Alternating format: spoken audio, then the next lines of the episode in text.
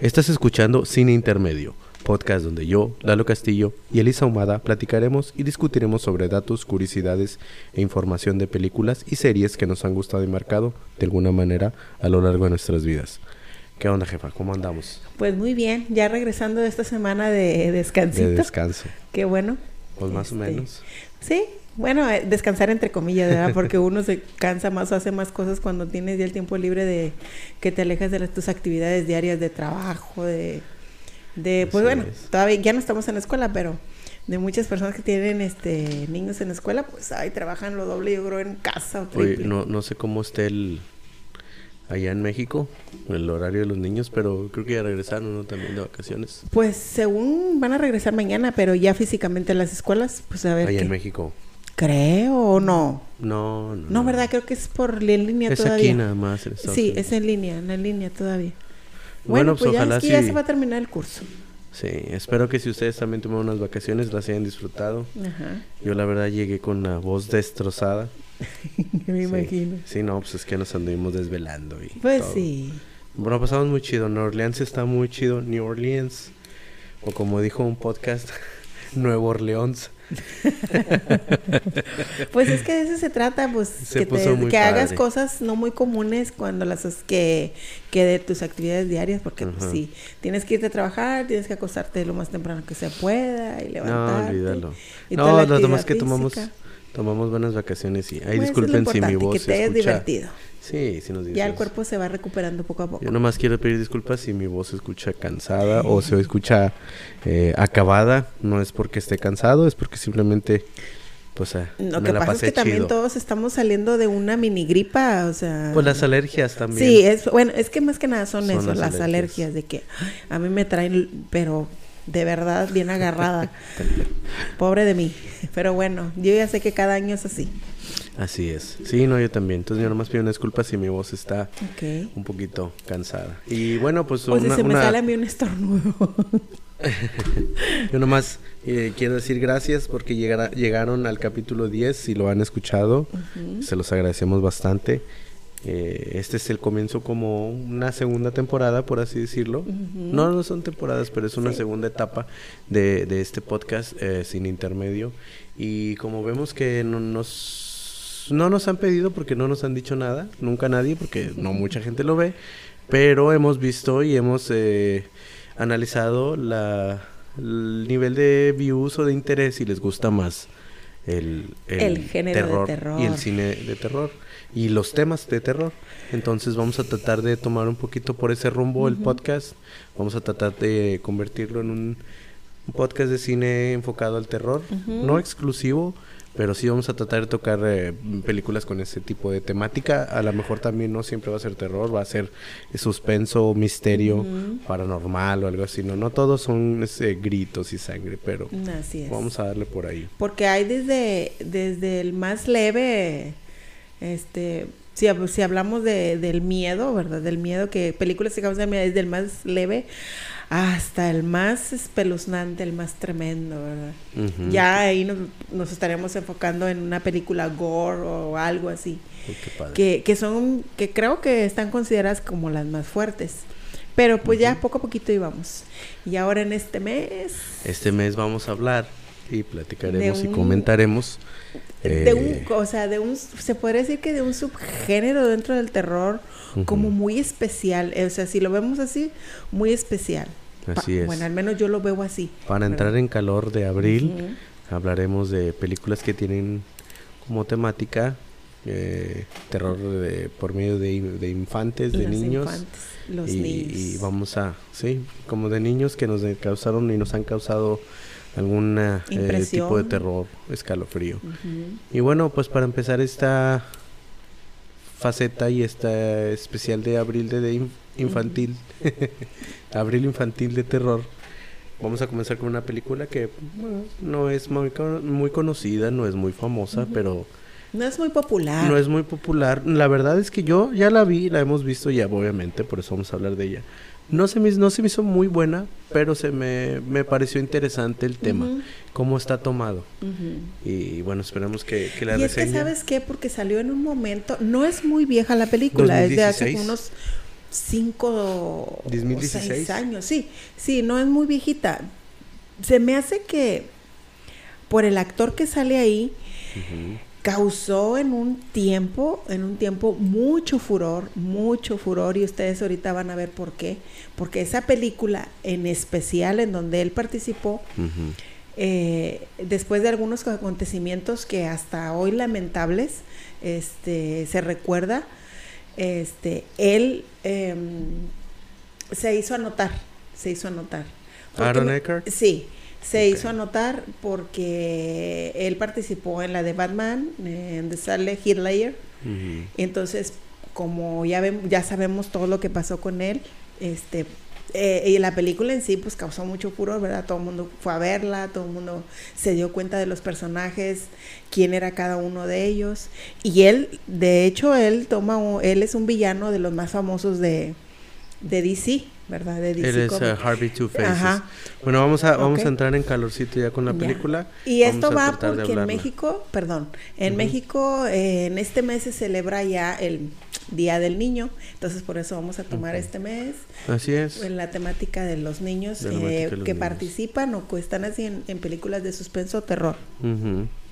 y, y vamos a empezar con esta que como ya dijimos es protagonizada por Aaron, Aaron Eckhart.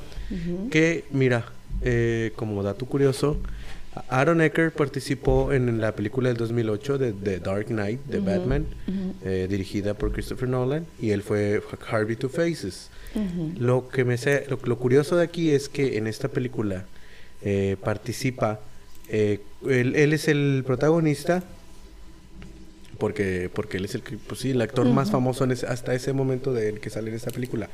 Pero el coprotagonista, que es el niño, que es el personaje de Cameron Sparrow, Ujú. es eh, eh, eh, interpretada por David Mazouz.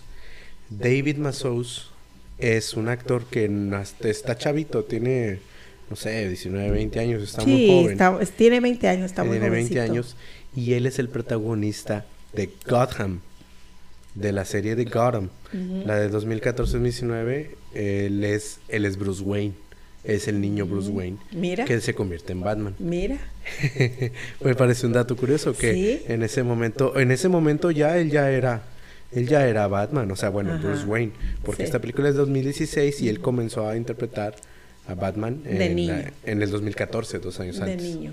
Exactamente, entonces él ya era Bruce Wayne y ahora participó aquí con Aaron, Eckhart con el dos, del dos caras. Y en, en la de Dark Knight, imagínate, primero ellos dos, él y Bruce, empezaron siendo como amigos. No, sí. Y después... Es que así es en el cómic, así es en el Sí, cómic, no como amigos, pero sí que como... le empezó a nacer el rencorcillo. y Pues no, que- no eran amigos, eran Pues ay, se trataban cordialmente, como por eran así. socios porque andaban los dos con la... Sí, pues andaban ahí mirando a la misma chica. Ajá. Que no sé por qué escogieron a... Ajá, esta, ¿cómo se Bueno, a llama? mí, eh, si me dan a escoger a la pareja de... Yo le escogí a la pareja Batman. La verdad, la verdad, la verdad, la verdad, yo sí me, gust- sí me encanta y, y que lo, lo dieron en una de las películas de a conocer con la Gatúbela. ¿Con quién? ¿Cuál la tuve? Gatúbela fue Annie, Annie Hathaway. ¿Anne Hathaway? ¿Con quién? ¿Con Bruce Wayne? Ah, Ay, o sea, no el se perso- va. ¿es la pareja de ellos Sí. dos. Claro, Batman tiene que ser a Desde fuerza. yo me, fíjate que yo me acuerdo desde niña que veía la de la serie donde Ujú. salía pum pam, sí, colorido. Pues es que Este, de hecho la gatubela siempre como que tenían así el Es la que pareja química, ideal de Batman. La química. es la sí. pareja ideal de Batman. Sí. De hecho, en los cómics se casan. Sí, sí, sí, Sí, por eso Selena digo, a Kyle mí y Bruce Wayne se me casan. encanta. o sea, A mí me gusta la, de, de Batman, las parejas, me gusta ella. Yo creo que sí, ella. Y pues bueno, de- eh, Batman tuvo en la serie de los cómics, tiene un hijo con, con Talia al Ghul, la hija de Ra's al Ghul, y de ahí sale Damian Wayne, que se convierte después en Batman cuando Sí. Batman ya se hace viejito. Pero bueno, bueno, vamos estamos hablando, en- divagando como siempre. Vamos a enfocarnos en esta película. La película que estamos a hablar de hoy es- se llama Incarnate. Incarnate. Es una película, de, como dije, del 2016, protagonizada por Aaron Eckhart, David Mazouz. Yo creo que el más famoso de ese elenco era Aaron Eckhart. Sí. Eh. Había otro chavo que se llama Keir O'Donnell. Ahorita vamos a ver quiénes son todos ellos. Y bueno, vamos a, vamos a platicar un poquito de la historia. Esta historia habla sobre posesión, posesión, posesión demoníaca y el que está poseído es el niño. Un niño de 11 años llamado Cameron Sparrow alberga dentro de su cuerpo un ente maligno conocido como Maggie. Seth Ember, un particular hombre que se dedica a realizar una especie de exorcismos, se entera del caso mediante Camila, una representante del Vaticano que le informa de la gravedad de la situación del niño y de su madre. Ese es el plot de la película. De eso, de por ahí va la, la, la trama. Cameron Sparrow, quien es un niño de 11 años, es atacado por un vagabundo dentro de su casa, que momentos antes él mismo Cameron había visto en la calle. En el forcejeo, el debilucho niño toma de la cabeza al pobre diablo, al que mata tronando su cuello, como quien destapa la rosca de una chelita bien helada. Oye, ese- sí, esa escena está, Está muy pero- fuerte, está padre. Oye, sí, sí, lo que pasa es que el niño eh, llega con su mamá y, y abre la puerta y como siempre el cliché, se le caen las llaves. y el niño se, como que él es muy, lo tiene muy, bien educadito, o sea, él está muy servicial con la mamá, o sea, como que nada más viven ellos dos, ¿verdad? Pues que te dan a entender Sí, que son una- entonces un niño bien. él, una, una donde la mamá está ahí abriendo, sí, la mamá abriendo la, la puerta, el niño se voltea y ve al vagabundo. Ajá. Yo pensé que era una mujer. Yo también. Yo pensé que era una ruca. Sí, yo Yo también dije, yo, que ¿y era esa una mujer?" vagabunda Dije, pestosa? Y él y se le cae como siempre. Le digo, ay, ¿por qué tienen que hacer cosas que no deben? ¿Por qué te volteas, niño? Quédate ahí. O sea, voltea". pero ¿por qué siempre el cliché? ¿Por qué no pueden nunca abrir la puerta rápido? Siempre se les caen las llaves. Bueno, pero ¿por qué? Yo creo que a mí se me han caído las llaves una o dos veces cuando quiero abrir la puerta. Pues sí. ¿Por qué? Ahí siempre, a ellos siempre. Bueno, entonces ya, ahí ya hacen contacto visual y de ahí parte todo. En ese instante vemos que la mirada de Cameron está roja de furia. Sus ojos están más rojos que los ojos de Snoop Dogg en una sesión de estudio. Nos damos cuenta que está poseído por un ente maligno, porque nunca lo vimos formarse un churrito. o, o está marihuano o está poseído, y pues lo más lógico es que esté poseído, porque yo nunca lo vi que se diera un Pues sí. ¿verdad? Entonces sí, ya, ya desde ahí. Esa película, no sé, se me hizo bien extraña porque, bueno, se me hizo peculiar eh, que en- empieza la película, ya, ya a los primeros un minuto, ya el niño ya mató a alguien. Sí. El primer o sea, minuto y medio de la película ya no mató te a alguien. esperas como media hora para No. como que el intro y no. Y luego le ves los ojos rojos y dices, ah, ching. Yo pensé, no sé por qué, que dije yo, ah, ese vagabundo va a matar al niño, o no sé, o algo. No, al revés, en ese momento que él le ataca, quién sabe cómo se lo voltea y nada más así. Sí, el- es que es donde, donde hace el contacto visual y... Mira, ¿te acuerdas como, como la película de Anabel? La... Esta, la, pues la Anabel, ¿verdad? Que era la, la, ¿La niña? la hija de los viejitos, de, la, de los Ah, bueno, de, la, la de que la se bebé. hizo, sé que tomó el nombre de Anabel. Sí, bueno, que la tomó por, por ella, ¿verdad? Entonces, este, Ajá. que, que la explicación que daban, que ella tenía que buscar un, como un recipiente. Es que eso es a lo que va toda Y- esta película. Exactamente, entonces él, el vagabundo ya se le estaba, al cuerpo, a ese cuerpo, Ya se le estaba acabando ya se el le tiempo. estaba caducando el tiempo. Lo que pasa es que siempre en todos los casos de posesión que se han dado a conocer o que se han sabido, que están documentados, siempre el demonio que está dentro del poseído es un, el cuerpo es un medio y, y- y ellos lo están consumiendo. Así es. Y, y en- va a dar un va a dar un momento en el que, En que, el cuerpo va a dar de pues sí. sí, va a dar de sí, ya no, ya no le va a pasó servir. en el como pasó en el caso de Ajá. de, de bueno en todas las películas pero hablando de casos de, de películas como pasó en el caso de la película de Emily Rose que el demonio consumió hasta que ella se acabó Sí, hasta que ella dijo ya, el cuerpo ya. y según entiendo los casos de posesión real en la vida real más más o menos por ahí el mismo Son, bueno, según son muy pocos, ¿verdad? Los que logran en realidad este sanarse, ajá sanarse en realidad. es, es difícil Necesitamos contactar, si algún día, ¿verdad? Lo llega a escuchar el padre Juan Antonio Fortea, preguntarle. A mí me encantaría Pues, a- a ver, conocerlo. sí claro quién no Y platicar, Si una usted está poseído, por favor, contáctenos. O si Sí. conoce a alguien que está poseído, por favor, contáctenos. Y nosotros iremos a ver. Ajá. Digo, con el, con el cuco en la mano, pero vamos. Mientras tanto, otra vez en la película, Seth Ember, quien es interpretado por Aaron Eckert, lo vemos en un club nocturno, o como dirían los chavos, una discoteca, a, a interrumpi- interrumpir perdón, a un tipo que está en medio de dos hermosas chicas. Ember le hace ver que lo están viendo, lo que están viviendo, perdón, no es la realidad, y que en cambio están dentro del sueño del tipejo obeso. Quien está atrapado porque la bella chica es en realidad un demonio. O como diría Kathy Bates en la película del aguador, esa mujer es el diablo. Finalmente logran escapar y regresan a la verdadera realidad donde el gordito es liberado de las garras del demonio para su tristeza. Pues ahí sí aplicó la frase de Doña Betty, ¿verdad? Literalmente era el diablo. Oye, sé cómo se le transforman los ojos a la mujer. Sí, bien feo. Es que ese, cuando ya el poseído dentro del sueño, dentro de su, de sus, sí, de su sueño, de su posesión, eh, eh, eh, aquí te dan a entender que cuando tú estás poseído, no te das cuenta que estás poseído y estás viviendo una, una, una verdad utópica, algo así bien padre, como una fantasía. Estás dentro de una fantasía. Y tú estás bien feliz, a gusto. Y en lo que tú estás así bien a gusto, el demonio se está alimentando de tu energía. Ajá. Pues es literalmente lo que pasa. exactamente. Que te está consumiendo.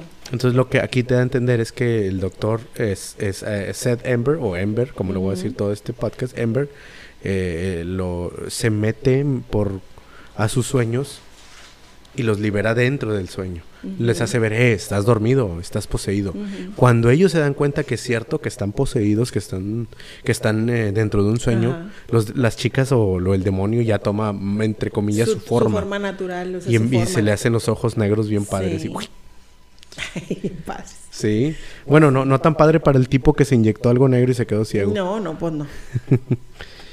bueno, mira, en el mundo real, lo que no es verdad es que Ember pueda caminar pues está postrado a una silla de ruedas, debido a un accidente de tráfico que ocurrió en el pasado.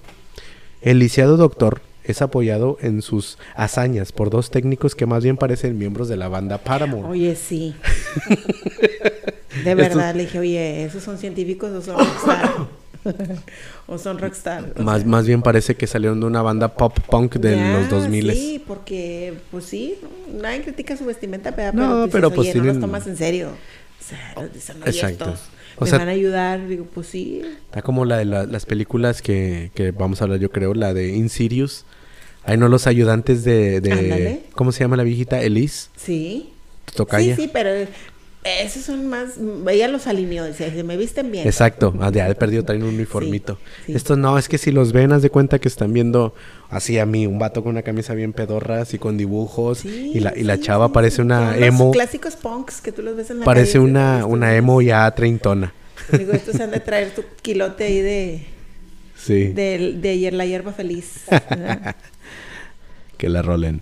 Bueno, mira, pues lo que te digo es que está postrado. El lisiado doctor es apoyado en, sus, en sus hazañas por dos técnicos, te digo que parecen miembros de la banda Paramore. Oliver es un tipo escuálido y con aire de vocalista fracasado de banda de pop punk, interpretado por Keira O'Donnell. Eh, O'Donnell no es un actor, es un actor nada famoso. De hecho, nadie, nadie en esta película es famoso. Así en exceso nadie. Son conocidos, pero no. ¿Sabes quién es Keira O'Donnell de la película eh, la de Vince Vaughn y Owen Wilson, The Wedding Crashers. Ya. ¿cómo se, llaman? Los casanovias.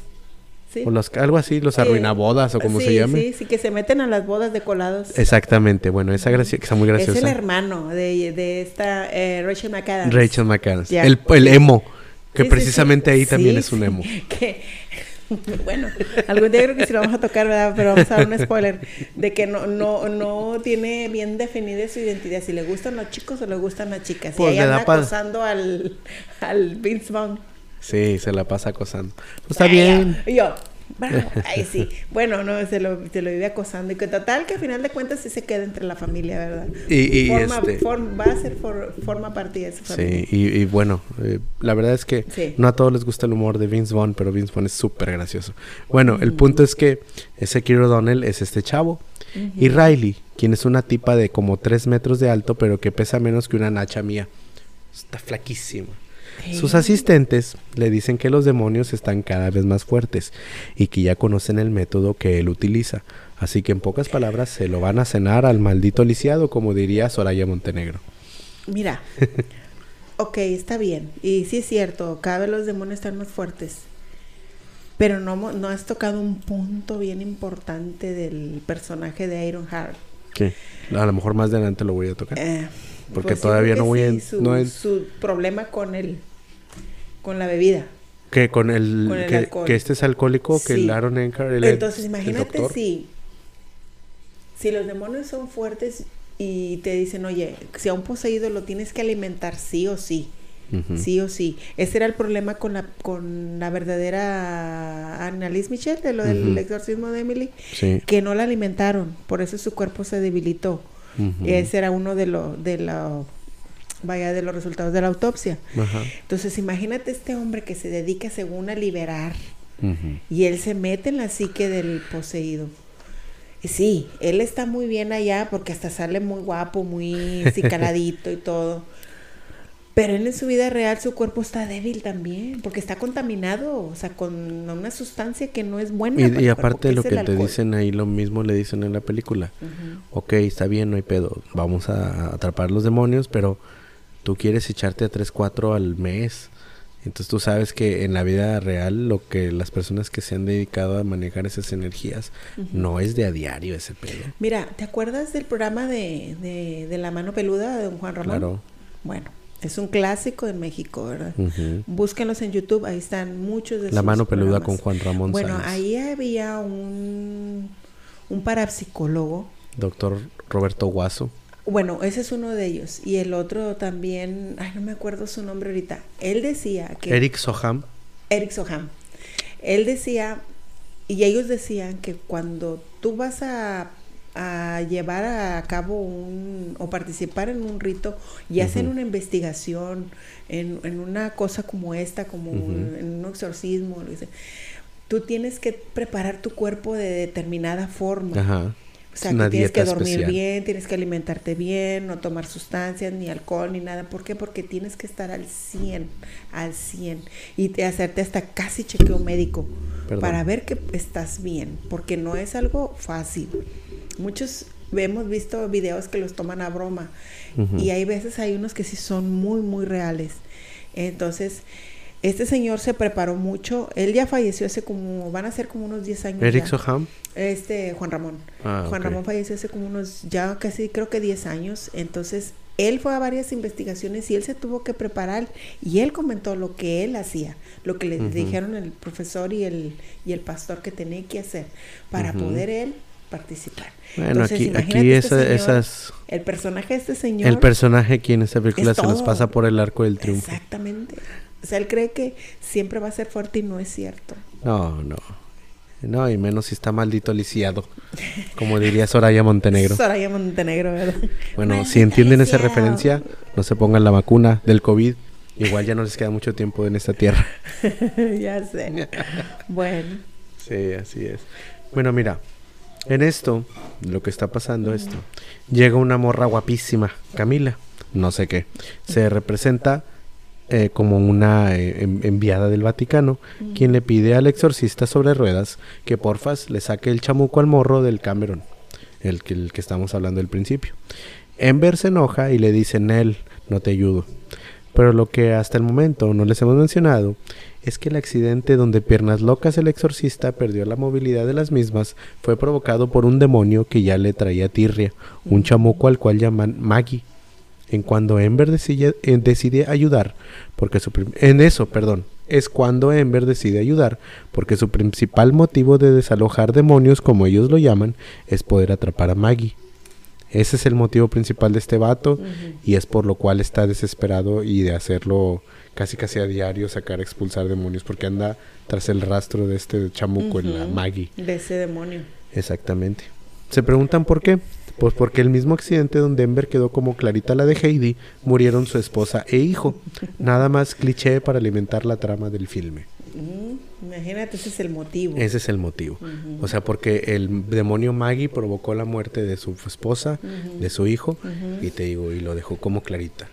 Sí, él, ya traía una, pues un pleito casado, por decirlo así, con ese, con ese demonio. Es ahí donde entendemos que Ember se mete en el subconsciente del poseso mediante los sueños. Para que más o menos entendamos, es algo así como le hace Leo DiCaprio en la película de Inception. Ember entonces conoce a la mamá de Cameron, una señora cara de Matt Mikkelsen, pero que se ve que es luchona y que está desesperada por salvar a su pequeño diablito, literal. Ember se introduce en el subconsciente del morrito mitad demonio y pierde el primer round, pues el demonio sí es Maggie y se ha vuelto bastante poderoso.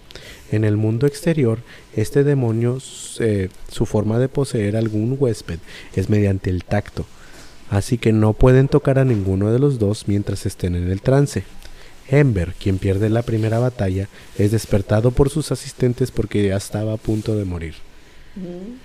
Eh, aquí sí lo puse más delantito, pero mm, lo, sabía que lo íbamos a comentar. Para este punto, el Ember, eh, cuando le dice la chava esa Camila, la que va del Vaticano, le dice, oye, este, ¿sabes que hay, un morro que trae el chamuco adentro? Ayúdame a sacarlo. Y él dice, no, ¿para qué? O sea, no, yo estoy en mi pedo, estoy buscando a tal. Y le dice ya no, es que el demonio es Maggie, es el que andas buscando. Sí, es cuando él decide ahí tomar el caso. Para él corroborar que eso fue cierto, va con un compita de él que se llama Félix. Félix. Y ese Félix es otro eh, exorcista que no son... Es que aquí lo que me gusta de esta película que son exorcistas, pero no son padres, no son nada que ver con la iglesia católica. son personas capacitadas eh, para llevar a cabo el rito. Y aparte porque tienen esa habilidad de meterse en los sueños de los demás. Entrar por medio de la conciencia o el subconsciente más bien. Va y le dice, ¿qué onda? ¿Es cierto? ¿Sabes algo de esto? Porque pues que ese, ese Félix es el mentor de él, es el que le enseñó a cómo hacer... Cómo hacer la, la hipnosis, entrar a la psique. Y le dice, ¿sabes qué? sí es. ¿Por qué? Porque yo tengo aquí y luego le, le enseña un cuarto. Ay, esa, esa escena está, pero... Le enseña un cuarto que tiene una puerta de cristal y le dice, mira, ¿ves eso? Y no, no hay nada. Y prende la luz y tiene un, poseído ahí. ¿Te acuerdas de un, un, exorcista como nosotros, ruso, que se perdió hace como cinco años? Y aquí está. Y si es ese. Y le dice, es que él perdió una batalla. Y está atrapado, pero el demonio ya lo está consumiendo. Y ahí ya, él, ya no lo podemos rescatar, él ya se perdió. Pero de su sangre sacó como un antídoto, un suero, que si tú te inyectas eso, tu conciencia, a pesar de que estés de poseído, vuelve a ti por poquitos segundos, ocho segundos. Y eso tienes que aprovechar para regresar. Para, para suicidarte. Porque si no lo haces, el demonio como quiera te va a consumir. Va, te va a dejar como el que está ahí. Ajá. Perdido en el, no, no sé en qué, eh, en qué etapa, o sea, en qué nivel de tu mente. Exactamente. Entonces, te digo, vamos a hablar un poquito de esto. El Piernas Frías, Ember, previamente había visitado a un amigo, es lo que te estoy diciendo, que también realizaba exorcismos como él y le da un suero que él preparó que le dará unos segundos de lucidez por si el demonio lograba poseerlo y aprovecharlos para suicidarse. Después de volver a visitar a su amigo el Félix, se da cuenta de que está muerto porque tenía un poseído atrapado y se escapó dándole cuello.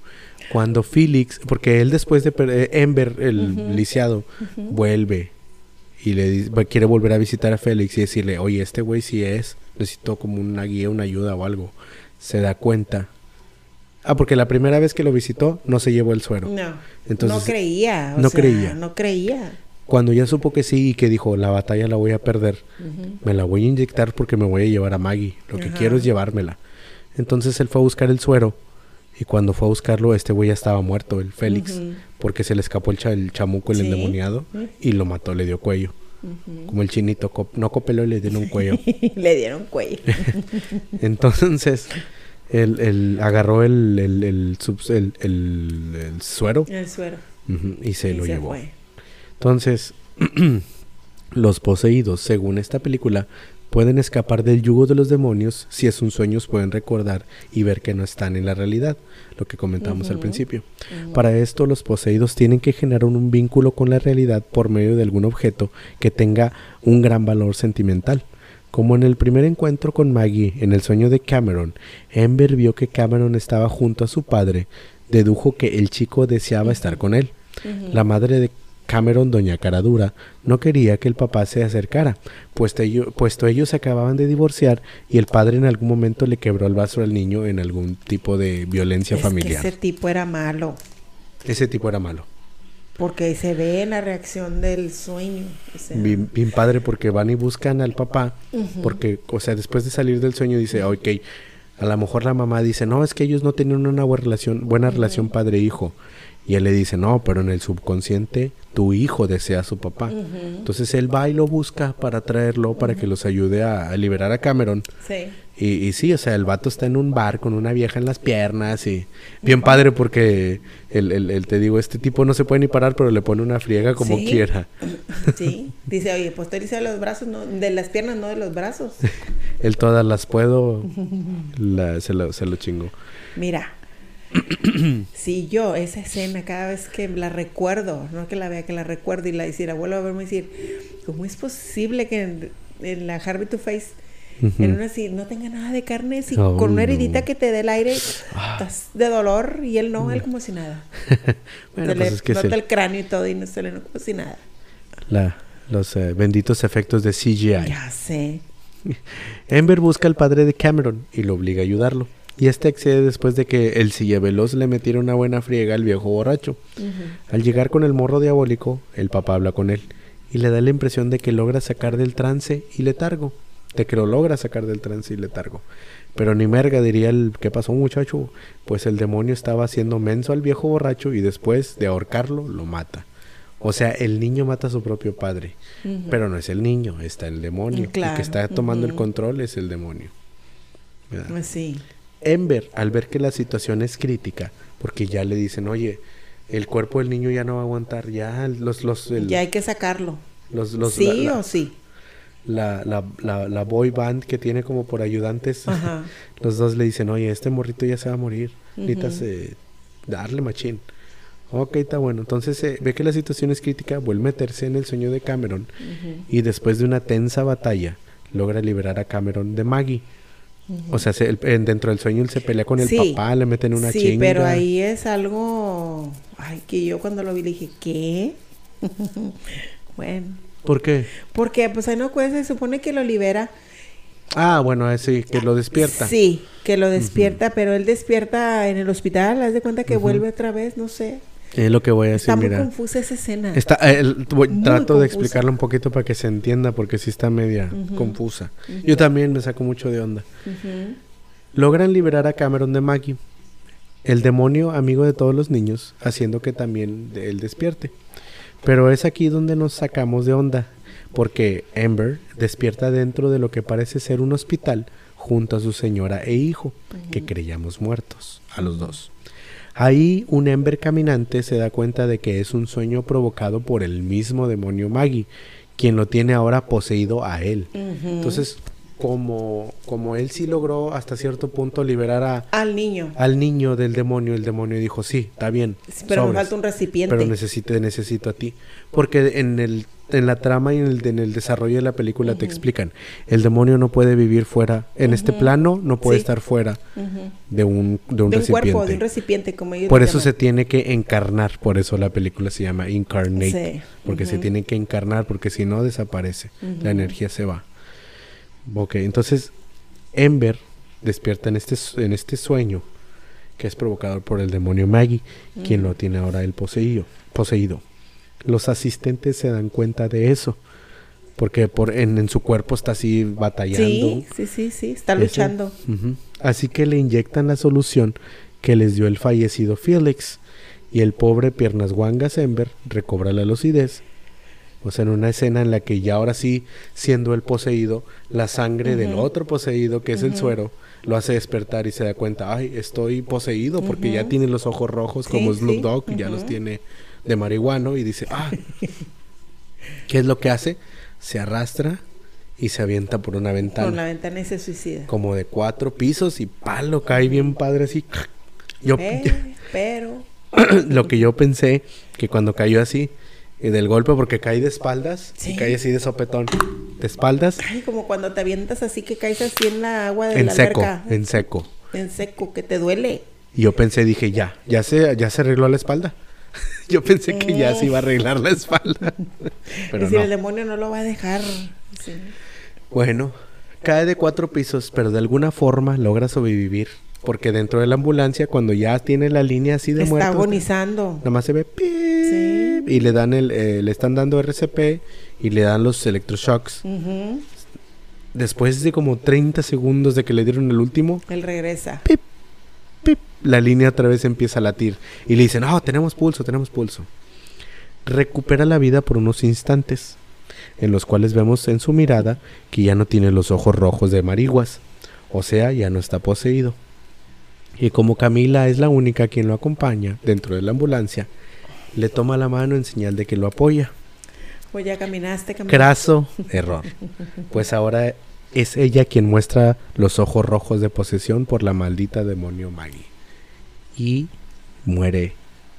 Es que ese, esa, esos últimos segun, microsegundos o segundos era, no era el, el, no, el doctor. Cuando él era regresó el de muerto, ya no era Ember. No, él ya no era, era, era la Maggie que revivió el cuerpo Y le toca la mano. regresar. Y si, si pones atención a la película, es, eh, te lo dijimos la clave. El demonio posee por medio del tacto. Que bueno, ya, es. pues esa es la película. La verdad está en Netflix, la pueden ver. No sé si en el Netflix de México, pero yo sé que en el Netflix de Estados Unidos Aquí sí, la está. acabo de ver. Es una película, haz de cuenta que es. Si la, la película de Inception tuviera un hijo con el exorcista, Sería esta. un hijo no muy agraciado y no muy guapo, pero un hijo al Sí. fin. A lo mejor un hijo no reconocido. Pues sí. Sí, pero sí tiene muchos así, este, tom- toma cosas. Este, Elementos de tiene, otras tú- películas. tiene su originalidad, claro, porque el personaje no es una persona con todas sus capacidades físicas bien, como todos No. los demás eh, actores. Él está en una silla de ruedas, tiene un problema con el alcohol, tiene problemas este, de depresión, porque pues el, el que extrañar y perder a su familia en un accidente, pues claro que es, es horrible, ¿verdad? Es Oh, muy, horrible muy y feo, eso muy le- feo. a él le puede. Entonces, tiene muchas cosas propias, pero también tiene mucho de, de que toma de otras películas. Y ustedes, Sí, los sí. que Es una les gusta estos, estos, esta, este, este género, pues se van a dar cuenta, simplemente. Y, y- y está padre porque eh, está padre en el sentido que sí te entretiene porque yo la vi y andaba bien cansado eh, después de haber manejado como quién sabe cuántas sí. manejé como dos diez horas un día y llegué y a pesar de que estaba cansado me mantuvo despierto y dije ah está Sí. entretenida Y no está tan larga. No, o sea, dura está- muy poquito, dura por eso está bien cortita está, la- Está sustanciosa, está buena. por eso está poquito duró poquito la reseña que traté de hacer porque Ujú. En realidad dura una hora y veinte una hora y media Sí, no es mucho, larga O sea, está, está, cor- está cortita. Ajá. O sea, está cortita. Y, y, y la verdad es que sí está, el niño sí está un poquito tétrico. La primera escena desde que mata al vagabundo, De verdad dices, que "Uy, sí. uy". Yo, acuérdate que la opinión que yo tengo de... Yo te puedo soportar que los adultos, los adultos ya a un poquito arriba de, o sea, un poquito no tan preadolescentes, sino adolescentes o un poquito más grandes ya 18, 19, 20 años, que los anden persiguiendo ahí los fantasmas y todo. Está bien, los aguantas. Pero Un niño. donde se presentan niños, de verdad a mí me ponen los pelos de punta. O sea, Yo sí, creo que Porque yo, o sea, yo no Sí. puedo entender este cómo la maldad puede estar, este, yo creo que esa es la, la maldad pura. esa es la maldad Cuando pura. se presenta con, Forma con la forma de un niño o como en este caso se introduce en el cuerpo del niño, se hace más, como que se hace más poderoso. Yo creo que por eso ese eh, demonio se hizo más poderoso Sí. por la inocencia del niño. Y, lo- y yo, yo creo que eh, se ha visto en la vida real, los casos de posesión por lo general se da en la transición de en la que la psique de, una, Mm, de de, un, ser humano en desarrollo En- está entrando, finalizando en la, preadolescencia y, en la entrando en la adolescencia, en ese brinco. En ese brinco es donde somos como un imán de todas las cosas, porque estás, te estás desarrollando, tu cerebro se está expandiendo ¿Sí? Y es donde puedes- Las, todas las neuronas, y puedes atraer. están todo, las células están trabajando al mil para poder este aguantar esos cambios. Y entonces es donde los demonios se ven atraídos por la cantidad excesiva de, de- Y luego, de energía. ah, eh, imagínate, y luego si hay en, en el factor externo, como en este caso, hay un divorcio, uh, hay una, por lo general siempre pasa en ese sí, tipo de hay cuestiones. un divorcio o hay eh, al- maltratos o hay Maltratos. cosas muy negativas en la familia, pues yo creo que más, más se pegan. Y eso no solamente en los casos de posesión, sino también en los casos de de asesinos seriales que desde niños ya tienen un pedo mental y luego lo alimentas con una falta de atención y luego en la adolescencia con un maltrato familiar. Y de, es un cóctel. El maltrato siempre viene desde la cuna. Claro, desde chiquito. Desde la cuna viene. Pero en esa etapa de tu desarrollo es donde te define. más cuando ya el niño empieza a tener todas sus facultades de... Donde ya es consciente. De, tener, sí, de ser más receptivo. Es cuando más, más agarra eh, esas cosas negativas. Y más si, como te digo, si no, no le das amor, no le das comprensión, no le das esto. A esas excepciones en donde, como dices, de los asesinos, ahí ha habido eh, personas que han cometido delitos terribles, pero han tenido una infancia que les han dado, o sea, una buena infancia. Lo que pasa es que también... Ya es la, el ser también. Es, es que como... Pero son muy contaditos. Como ya lo hemos visto, o sea, a lo mejor una persona con un problema eh, mental y luego todavía le das eh, los elementos que necesita, eh, falta de atención, maltrato o un abuso. Entonces, en esa etapa del desarrollo del humano es... Pues es la fórmula perfecta para el desastre. Exactamente. Y un golpe en la cabeza, una falta de atención y maltrato o abuso. Ese es el, lo que se lo que desarrolla. Día yo creo que vamos a tomar, vamos a retomar o, a tomar, mejor dicho, analizar alguna película de, de, esas personas que muchos dicen, porque este yo he visto varias y comentar dice, es que cómo puedes idolatrar a una persona así? No. Nadie las está nadie idolatrando. Las idolatra, simple y sencillamente, bueno, al menos como yo, yo sí me pongo a analizar de por qué, oye, cómo la mente, eh, o sea, tus neuronas, esto no te da como para ah, discernir que eso está mal, lo que vas a hacer, porque no se arrepiente, no, es que ellos tienen algo que les falla químicamente en la cabeza. Tienen un problema no es porque los idolatres, sino que simple y sencillamente es como uno que está bien, o sea, entre comillas, y que existe y ciernes y, te detienes al, al, y piensas que, que, puede tener alguna consecuencia, buena y mala, de tus acciones. Ah, Yo siempre me pregunto, oye, no sé cómo funcionan esos cerebros y es muy muy es completamente fascinante y lo interesante mismo yo creo que en la posesión igual exacto o sea, ¿por qué a ellos o sea es muy fascinante en tratar de entender eso de tratar de entender ese tipo de mentes o tratar de comprender cómo es que se llega a que un ser humano llegue a ser poseído es una, perdónenme, pero es una completa pendejada creer que solamente porque jugó a la Ouija ya está poseído. O te tienes riesgo este de ser niño aquí, el que representa en esta película, él no jugó a nada. Nada que ver. Me gusta también eso de esta película. Simplemente con el tener el contacto visual con la persona que Y, cuando ya la tocó en el momento que la quiso matar. Exactamente. Porque el, esa, esa persona...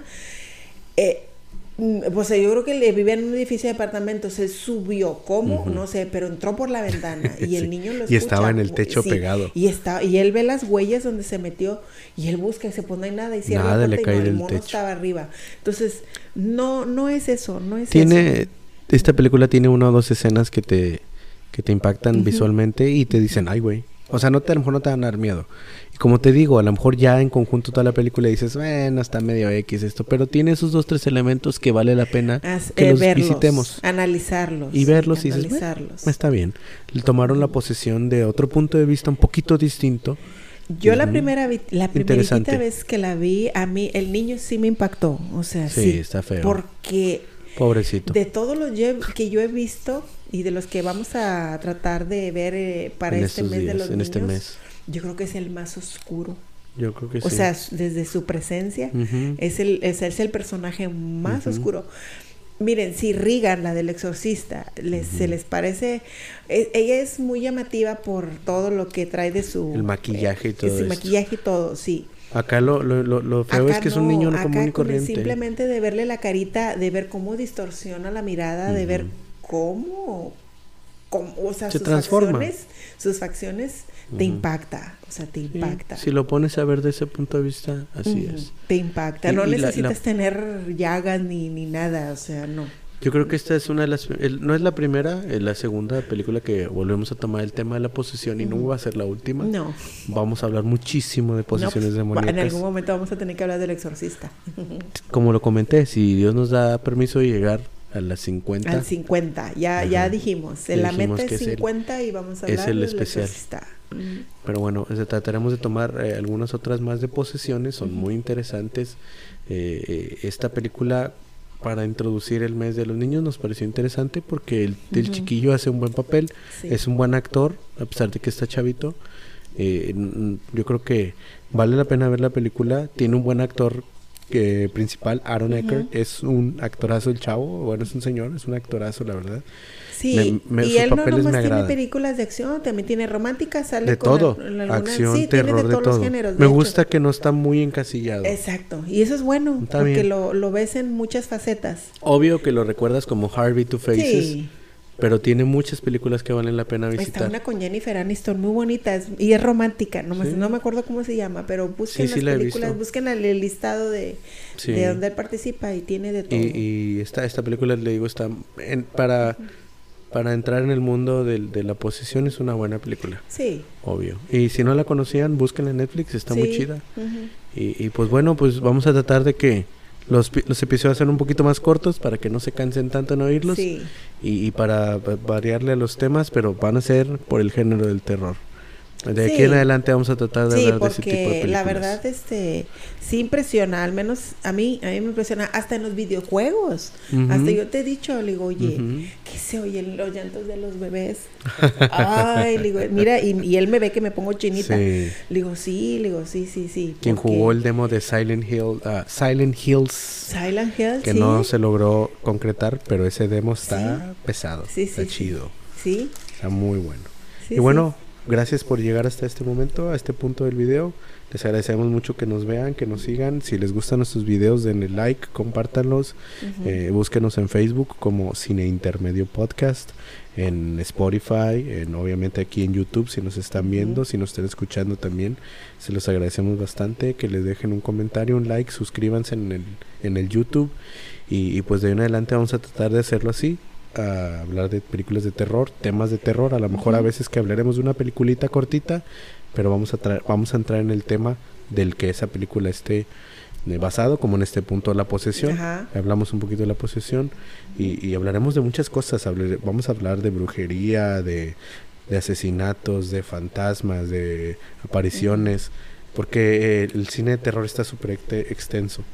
Eh, sí, es que no nada más son los fantasmas o como dice la posesión, hay cosas que de verdad te causan terror de las acciones humanas. Exactamente, que son reales. Eh, y de verdad que a lo mejor son o, más, todavía más espeluznantes que veas una sombra por ahí pasar. Y si en algún punto... Y la verdad. Exactamente. Porque esos son más terrenales. Es lo que te iba a decir, que la, que la realidad siempre supera, la ficción. Y, y si en algún punto se da de alguna película que toquemos y, y, nos toca que, que, que, em, empate con alguna vivencia que hemos tenido, que en algún caso que hemos sabido real, lo, lo platicaremos aquí porque y pues hemos vivido varias tantitas El catálogo es extensísimo. Hemos vivido bastantitas, bastantitas cosas, más tú que yo, en algún punto las platicaremos y pues gracias, denle like, compártanos. A mí me encuentran como soy caliente en OnlyFans. No, no es cierto, no tengo ningún OnlyFans. En todo caso sería, sería un OnlyFats. Pero bueno, nada, no tengo nada sí, de eso. encuéntranos como Cine, Intermedio, Cine Intermedio Podcast. En cualquier plataforma. Y pues gracias, nos vemos la próxima semana. Eh, y hasta la próxima. Y de verdad, mándenos sus sugerencias, pónganos en comentario, compártanos, denos su like. Pues sí, ya, ya, este ya, lo, ya lo hemos mencionado mil veces, se los agradecemos mucho. Se los agradecemos mucho, mucho las personitas que nos vean y les mandamos pues un saludo a todos. Exactamente. Adiós amigos, muchas gracias. Bye, Buenas noches, bye.